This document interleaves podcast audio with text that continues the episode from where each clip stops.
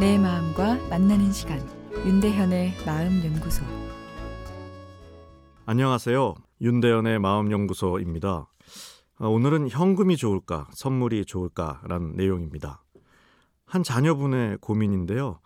가정의 달인 5월 부모님께 감사의 마음을 전달하려고 하는데 현금이 좋을까요? 선물이 좋을까요? 아, 부모님은 은근 현금을 원하는 것 같은데 아, 현금을 드리자니 예의가 아닌 것 같아서요. 간단히 대답을 먼저 드리면 현금으로 하세요. 부모님도 원하시는 듯 하셨는데 더 고민할 필요가 없습니다. 우리가 현금을 좋아하는 이유에는 지갑이 두툼해졌다는 현실적인 이득 이면에 누군가가 나에게 선택의 자유를 주었다는 심리적 만족감이 함께 작용합니다. 자유에 대한 갈망은 강렬한 것이기 때문에 상대방이 나에게 선택의 자유를 줄 때 존중받는다고 느끼게 되는 거죠.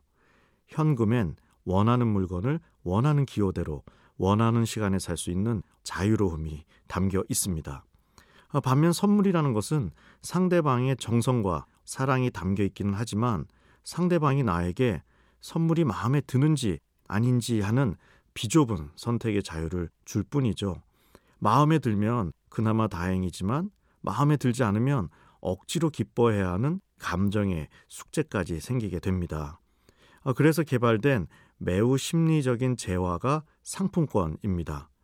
돈을 그대로 전달하는 민망함은 줄이면서 선물보다는 상대방에게 넓은 선택의 자유를 주는 거죠.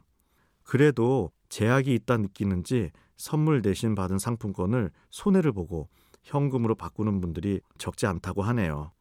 급하게 약속 날짜를 바꾸는 사람에게 짜증이 나는 것은 상대방이 내 자유를 침범했기에 나를 존중하지 않는다고 느끼기 때문입니다.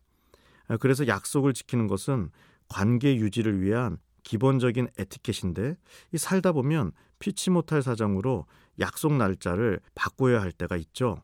아, 그럴 경우 급한 마음에 내일 약속이 힘드니 그 다음 날은 어떠냐며 가장 빠른 날짜 하나만을 상대방에게 주기 쉬운데 이거보다는 최소 3개 이상의 새로운 날짜를 주는 것이 좋습니다.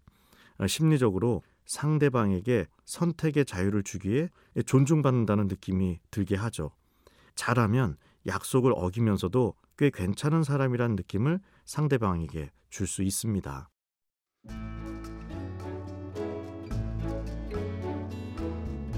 윤대현의 마음연구소 지금까지 정신건강의학과 전문의 윤대현 교수였습니다.